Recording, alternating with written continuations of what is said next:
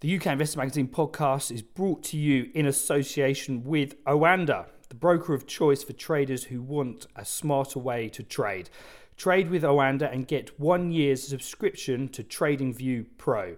seventy-six point six percent of retail investor accounts lose money when trading C F Ds with this provider. You should consider whether you understand how C F Ds work and whether you can afford to take the high risk of losing your money. Welcome to the U K Investor Magazine podcast. The latest on shares, markets and investments. Now available on your Amazon Alexa. Hello and welcome to the U K Investor Magazine podcast, now also available on the U K Investor Magazine mobile app. For today's podcast, we're going to be taking a deep dive into the latest interest rate decisions. We're going to be looking at the consequences for currency markets, and we're going to be looking at the wider macro picture. And to do that, we're very kindly joined by Craig Erlam, who is the Senior Market Analyst at OANDA.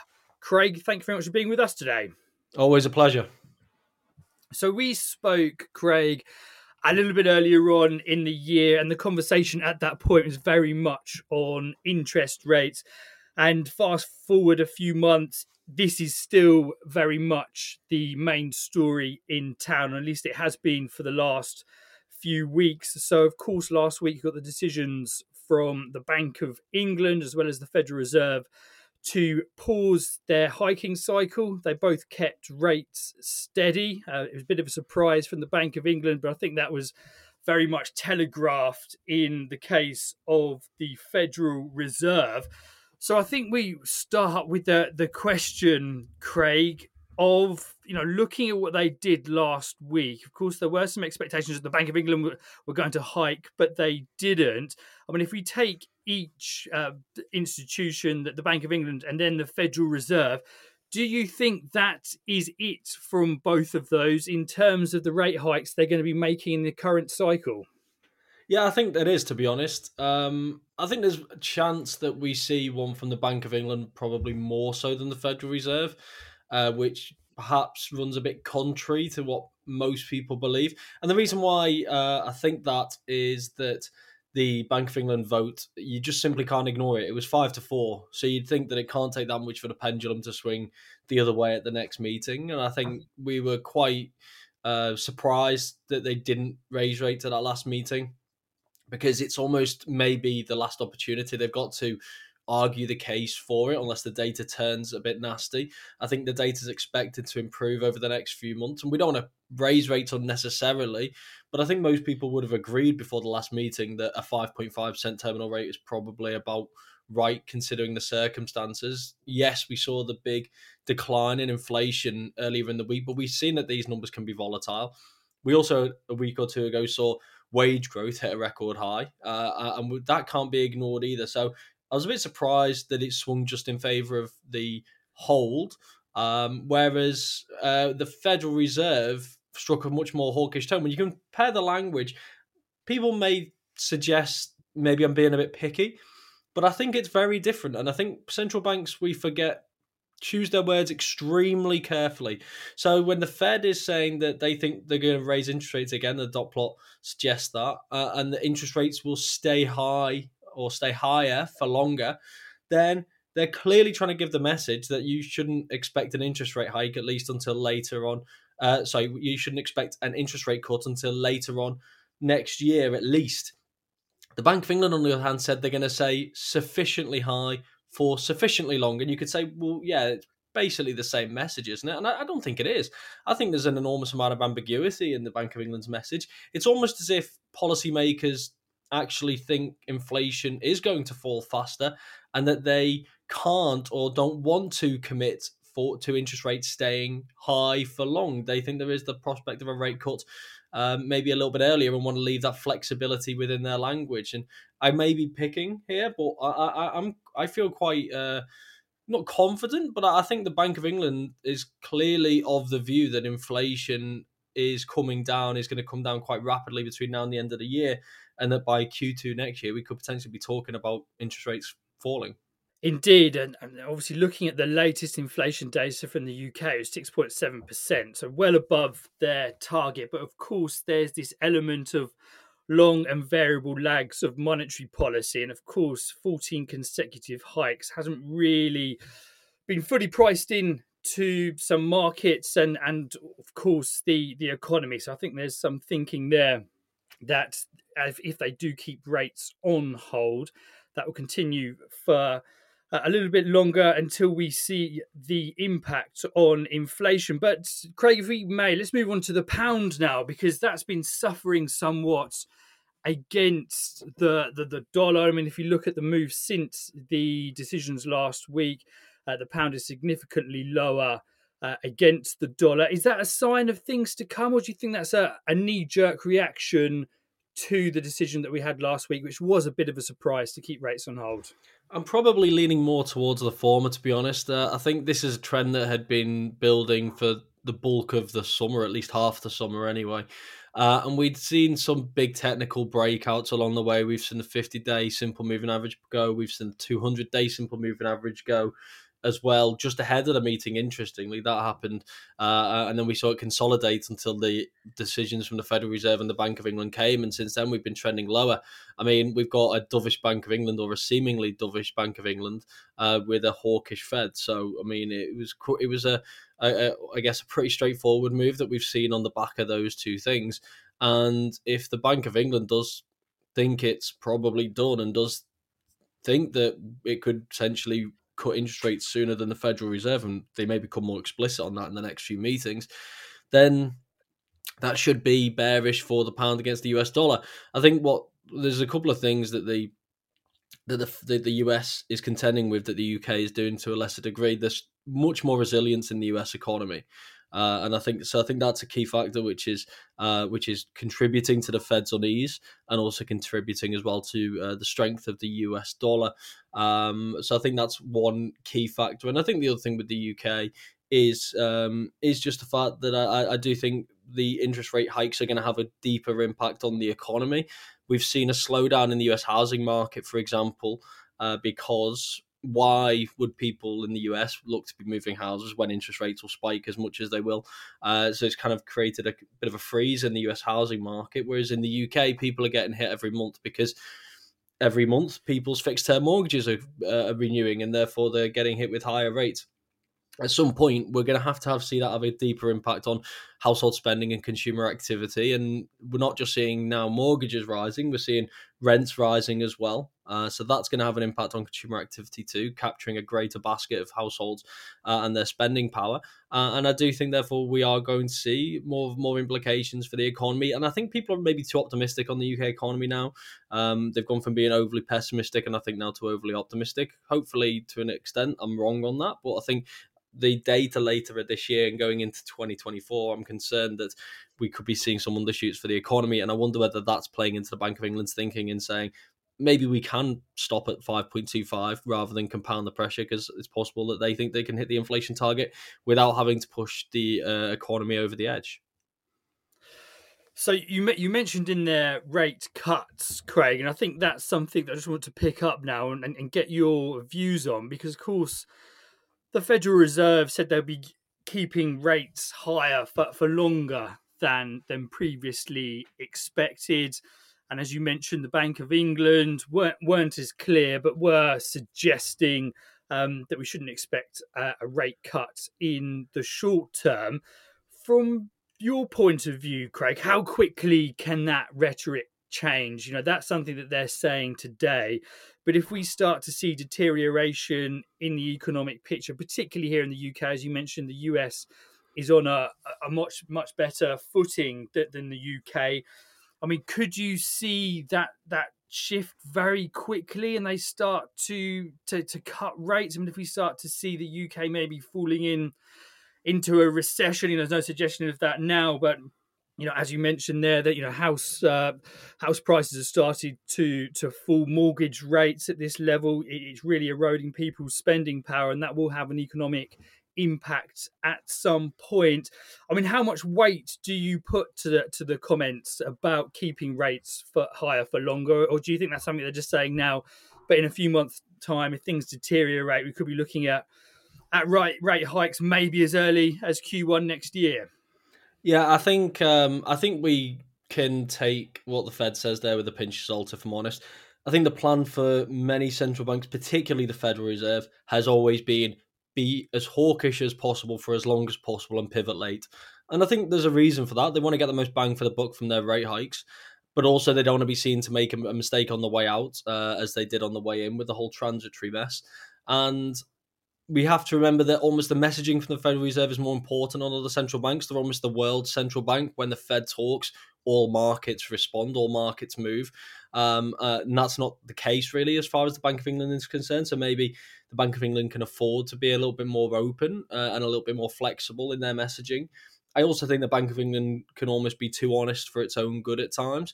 So that is something that you could argue is maybe a bit of a policy error, um, arguably, the, the, this idea that if you're saying if you're saying something that's remotely dovish, markets will leap on it, and it kind of undermines your tightening efforts to that point. And I think that's something the Fed is particularly wary of.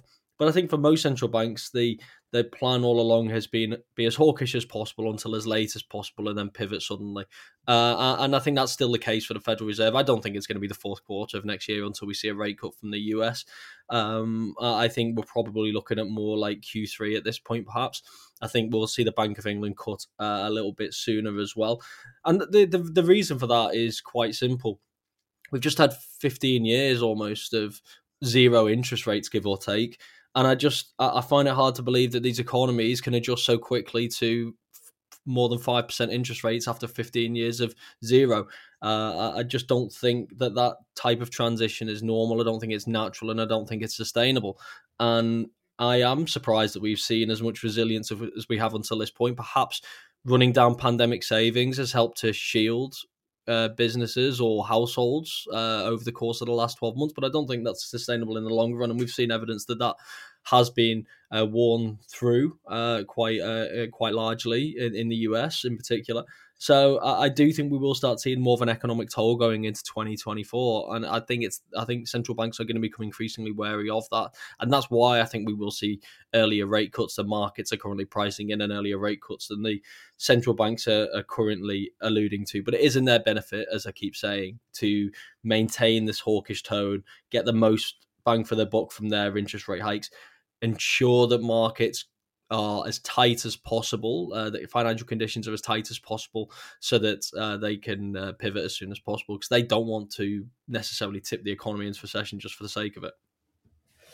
I'd, I'd have to agree with you personally there, there, Craig. I think these interest rates at, at these levels, after being next to zero for, for such a long time, it's going to take a bit of a bit of time still to, to play through in the economy. And yeah, I think it will be to the detriment to, to some households, and that will have an impact. And, you know, looking at particularly at the Bank of England, you know, I think probably Q one, Q two, there will be talks, if not an actual uh, rate cut uh, from the Bank of England, Federal Reserve. I'd have to agree with you on the timing there as well. Um, so we're going to move on now and touch very briefly on the, the E C B and the, the Bank of Japan whilst we're talking about interest rates. So, Craig, E C B, they did increase rates in a dovish hike because they basically said that was that and they wouldn't be hiking again. And, and just looking here at the euro against the dollar, that that again has suffered, and, and it's getting down to, to parity. Do you see parity in the euro against the dollar, or, or maybe even beneath that going forward? Yeah, I mean, I think it's actually possible, to be honest. I mean, it wasn't that long ago that we were below parity, so it's not like we're talking about this as a very odd phenomenon. But obviously, we do obsess with parity when we're getting around these levels because it's uh, so rare uh, in this currency pair. But uh, yeah, I mean, I was quite surprised by the E C B, if I'm honest. I really thought that they would pedal the same line as the Federal Reserve, which is very hawkish for as long as possible. And I certainly didn't expect them to be so explicit in their messaging, in that they have effectively finished raising rates alongside a rate hike. I thought there may be one or two meetings in between those two things happening because I thought they'd want to be very cautious. But then what we have to remember, I guess, as well, is that the euro area economy is struggling. Germany has been in recession and is probably going to be in recession again. The euro area is going to not grow. Uh, and hasn't been growing. It's been basically flatlining now and is expected to continue. The manufacturing recession is is having a big impact. The slower Chinese recovery is having an impact as well. uh, and therefore it is going to continue to take a toll. And I think that's one of the reasons why the E C B has felt that it can maybe make this decision and make such a bold and explicit statement as early as it has. Uh, but as, even then, I, I, I was honestly still surprised that they decided to go um, with such a dovish hike. Uh, but it's quite clear now that the E C B is finished with its uh, rate tightening cycle, and I uh, I'm probably pushing the E C B more along the lines of the Bank of England, if not even a little sooner, in terms of when it could now start cutting interest rates. Because if Germany falls into recession, if the euro area falls into recession, then um, then I think the E C B will feel like uh, and, and inflation is heading in the right direction. And it, I think by the end of the year, we're going to have a much nicer looking inflation number. Uh, then I think the E C B will feel comfortable with starting to cut interest rates to focus a bit on the economy, uh, because their medium term projections will allow uh, for that to uh, for that to happen. Indeed, it, it, as, as you uh, alluded to there, Craig, it's not a particularly pretty picture in some of those European economies at the moment. Um, so to pile on any further interest rates will probably push them uh, into a more detrimental situation. So I think we should just touch on briefly now, Craig, the, the Bank of Japan, because they're dealing with an entirely different set of problems that, than we are here in, in Europe and the, the U S. And they've They have kept their monetary policy relatively easy and, and resisted calls to, to tighten. You know, g- going forward from here, when you're looking at the at the yen, you know, it has been up towards that one fifty level against the the, the dollar. Um, it's fallen off since, but it looks like that that could be a bit of a, a magnet. I mean, how much of a Um, what's the best word for this? Um, you know, bad situation are the Bank of Japan in, and you know, what tools do they have at their disposal um, to to put in place if they do start to see the, the yen going against them? So I think we have to remember that the Bank of Japan, uh, they've said for a long time, uh, and the Ministry of Finance as well, who obviously do the uh, make the decisions on the F X interventions, they've said for a long time it's not necessarily where the yen is trading that concerns us.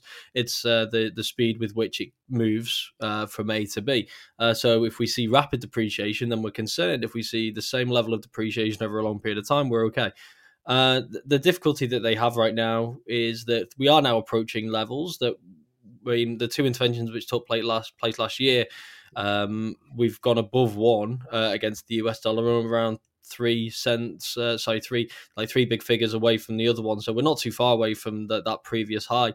But I think the speed with which we've got there is being a bit more gradual, which may be why we don't see an intervention. I also think there's another thing that we have to remember as well, which is that the last time the Ministry of Finance intervened in the markets, the Bank of Japan had no intention of doing anything to tighten financial conditions, and therefore they knew that this was kind of a last resort. The Bank of Japan has hinted recently that it could be time to uh, make some tweaks. They've obviously made a couple of tweaks to the yield curve control, very minor, but still tweaks.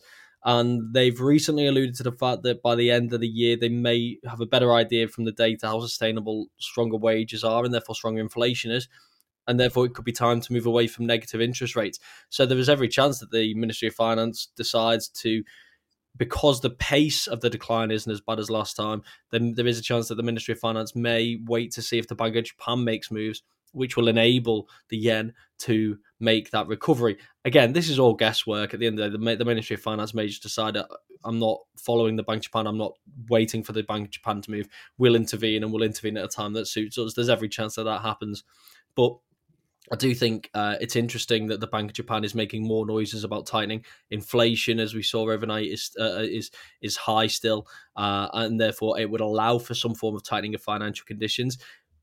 That said, that makes it even more disappointing that they did nothing last week. They didn't change their language. They didn't do anything to really give a strong signal that they're about to make a, a move. Um, despite the fact that two weeks before we did see the Bank of Japan governor making that, dropping those hints about interest rates. So it's going to be an interesting couple of months. It's a, we'll, we'll have to see um, how much uh, pain uh, the Bank of Japan and the Ministry of Finance is willing to sustain over the course of the next two or three months uh, before one of them, at least, buckles. And if it's going to be a buckling in the short term, I think it would be the Ministry of Finance with interventions. And I think the Bank of Japan has kind of backed itself into a corner to wait till closer to the end of the year. So let's see how much um, how much pain the, the Ministry of Finance is willing to suffer, uh, and uh, and we'll have to go from there. But given that we had two interventions last year, you can't write off the prospect that they may decide to do so again, and they'll do so without warning as well. Indeed, indeed. So we've been talking about interest rates, you know, in in uh, in the Western world potentially plateauing. But I just want to move on now, Craig, and and discuss something which could be a bit of a spanner in the works to this thinking, and and that's the higher oil price. I mean, just looking at it here today, uh, Brent is off slightly, trading around ninety-two dollars, but it has been higher than that, much higher than that. Uh, in the in the last few days, I mean, if we start to see oil push up, Brent oil push up to that one hundred dollars mark or even above, does everything that we everything we just spoke about there in terms of rates plateauing, inflation falling, does that all go out of the window? And how much of a risk is that?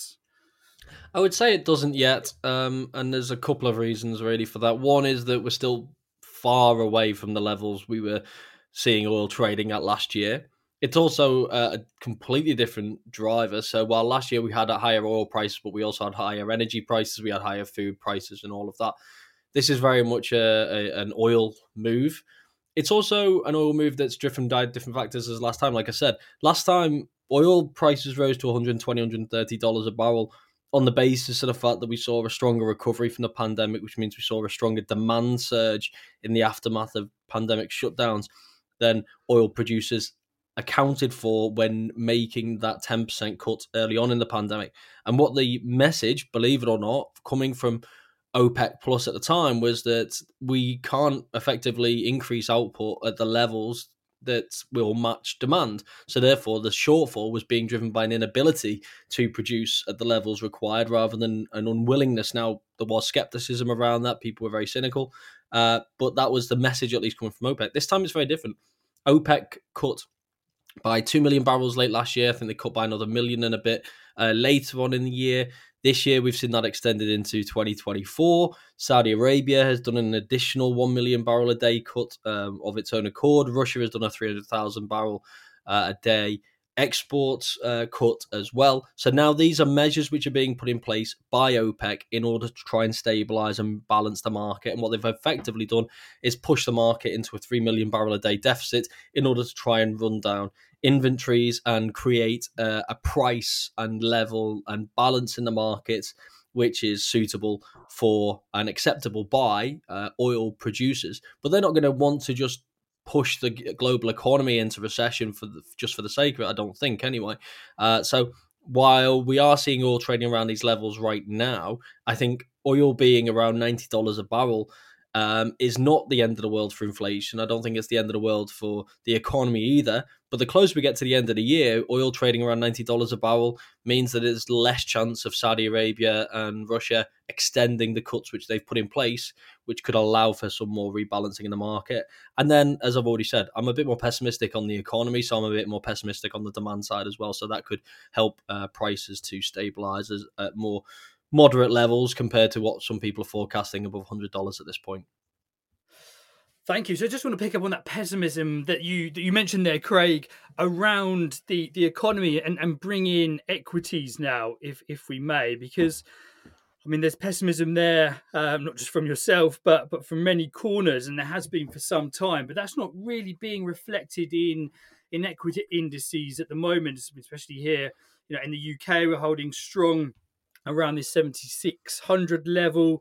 There has been a little bit of weakness in some of the U S indices over the past uh, few weeks, but nothing major, still still up and, and near those highs. I mean, do you think that that pessimism slips into equity markets at, at any point? Or are we going to need to see a real shift in the economic data before there's any material moves in, in equity markets? So we haven't seen too much pessimism in equity markets, but we haven't really seen too much progress for the last year. So I think that's worth noting. I think, I mean, we talk about um, there being more pessimism, but I think the fact that we've seen more resilience in the economy is why we've seen more resilience in the equity markets. And I think the timing of the A I boom, the the, the kind of eruption of A I stocks and companies and uh, uh, and technology, I think, has meant that we've seen Uh, a stronger performance in equities, especially in tech, than we may otherwise have seen in the absence of that. So I think the timing of that was really important as well. But like I say, if we do see more of a downturn in the economy, then I would expect it to have an impact on on these equities. Typically, at the end of tightening cycles, you can see equity markets, if I'm not mistaken, performing quite well. Um, and given that we've now seen the end of the tightening cycle in many cases, I'm pretty confident of that. We've, there may be the odd one, but I think in the bulk of cases, even beyond the ones we talked about, the S and B signal they're done, um, uh, and the R B A, the Bank of Canada, et cetera, et cetera, have all signaled that they're done. The fact that we're at the end of the tightening cycle now could be uh, mean that equities perform well, but if now we get the delayed impact on the economy, then that makes the next three to six months uh, very interesting, because what we will hope to see, if the equities aren't going to perform well because the economy is struggling, is we start to see a lot more progress on the inflation side, which will allow investors to see that turnaround come from lower interest rates, which could then support equities beyond that point. The risk of obviously still for equities in the short term is the uh, ultimately the economy. And I think that's what's stopping uh, any further progress to the upside. It's that uncertainty.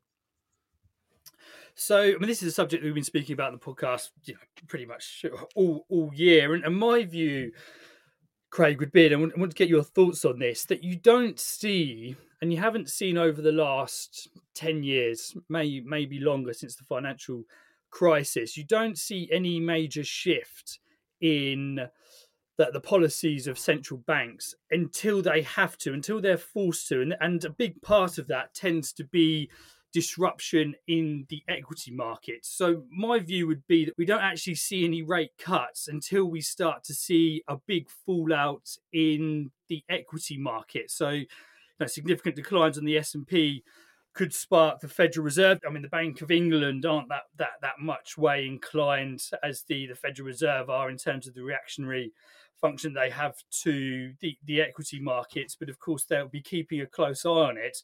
So my view would be that we don't see a, a rate cut until we see a big drop in, in equities and they feel they have to step in. I mean, would you offer any counter argument to that?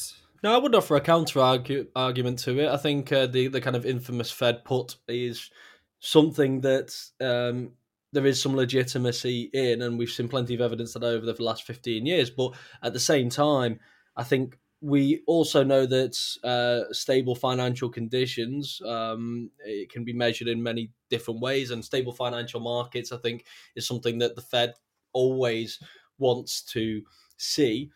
But the other thing, I guess, to further support your argument is that if we do see a drop-off in equities, the chances are that's because it's accompanied by a drop-off in the economy uh, and economic expectations, either on the basis of the economic data turning sour now and or in the next few months uh, and pointing towards recession in the U S or a deeper recession in the U S. That could lead to an underperformance in equity markets. And then the Fed could respond not necessarily explicitly to disruption in financial markets, but actually saying, do you know what, the economic underperformance that we hadn't factored into our calculations means that we actually think we're going to achieve our inflation targets ahead of schedule, and now we can afford to cut interest rates in order to support the economy. So I think that would be more the argument, and it would also give you the explanation for an underperformance in the equity markets. The other thing that could create an underperformance in the equity market would be the economy in the short term being even more resilient and inflation, therefore, being more stubborn, which means the Fed decides they've actually got to raise interest rates a few more times. And that's a big threat for the U S economy over the medium term. And that could cause a downturn in equity markets as well. So that's where the that, that that's where uh, the situations, I think, that could unfold where we do see a drop off in financial markets, then then at some point triggering uh, the interest rate cut. But I, I agree. I think ultimately we are going to see rate cuts at some point. I think people and the Fed are going to be hoping that they can do that without the drop-off in the markets, that they can do that without a recession. They can achieve the soft landing that enables financial markets to st- either steadily move higher in the interim or just remain steady as they have over the course of the last uh, year or so uh, before they can start cutting interest rates. The economy can start to bounce back and we can start to move past this period of pretty vicious inflation. But that is obviously the very optimistic scenario.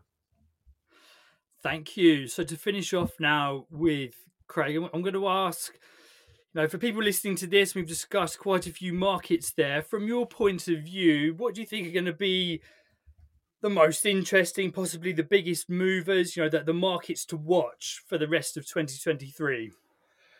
I mean, I'm going to encompass a lot here. I'm going to encompass everything within the biggest market in the world. I think F X is going to be very volatile. I mean, if we ask ourselves what's what creates volatility in F X markets, well, it's divergent central banks.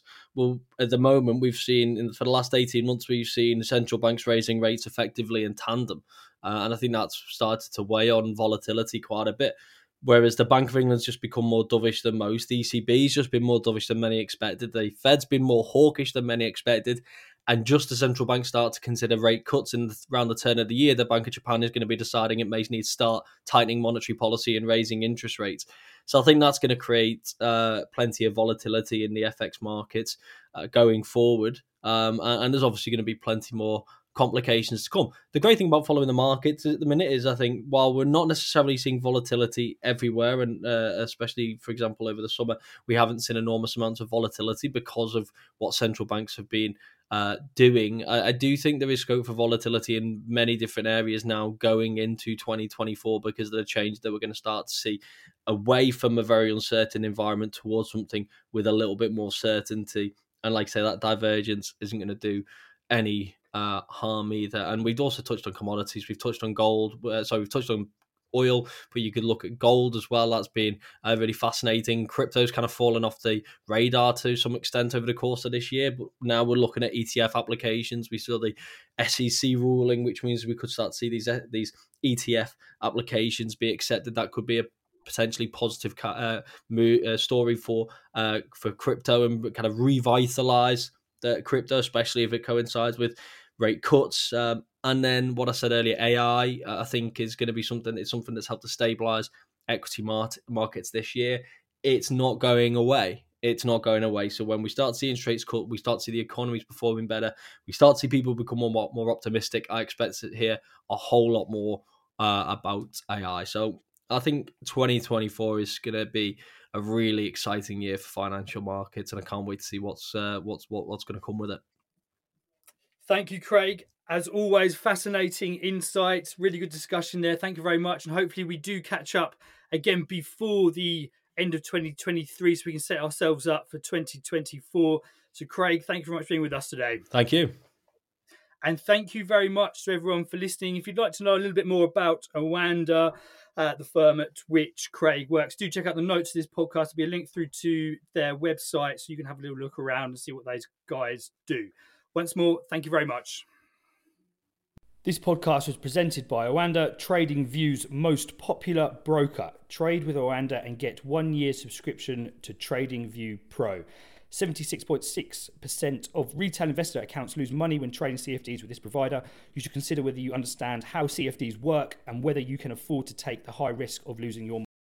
We hope you enjoyed listening to the U K Investor Magazine podcast. Please do share the podcast, and we really value any reviews and comments you leave us in your chosen podcast player. The views presented by the hosts and guests of the U K Investor Magazine podcast are in no way investment advice, and please remember all investment involves risk.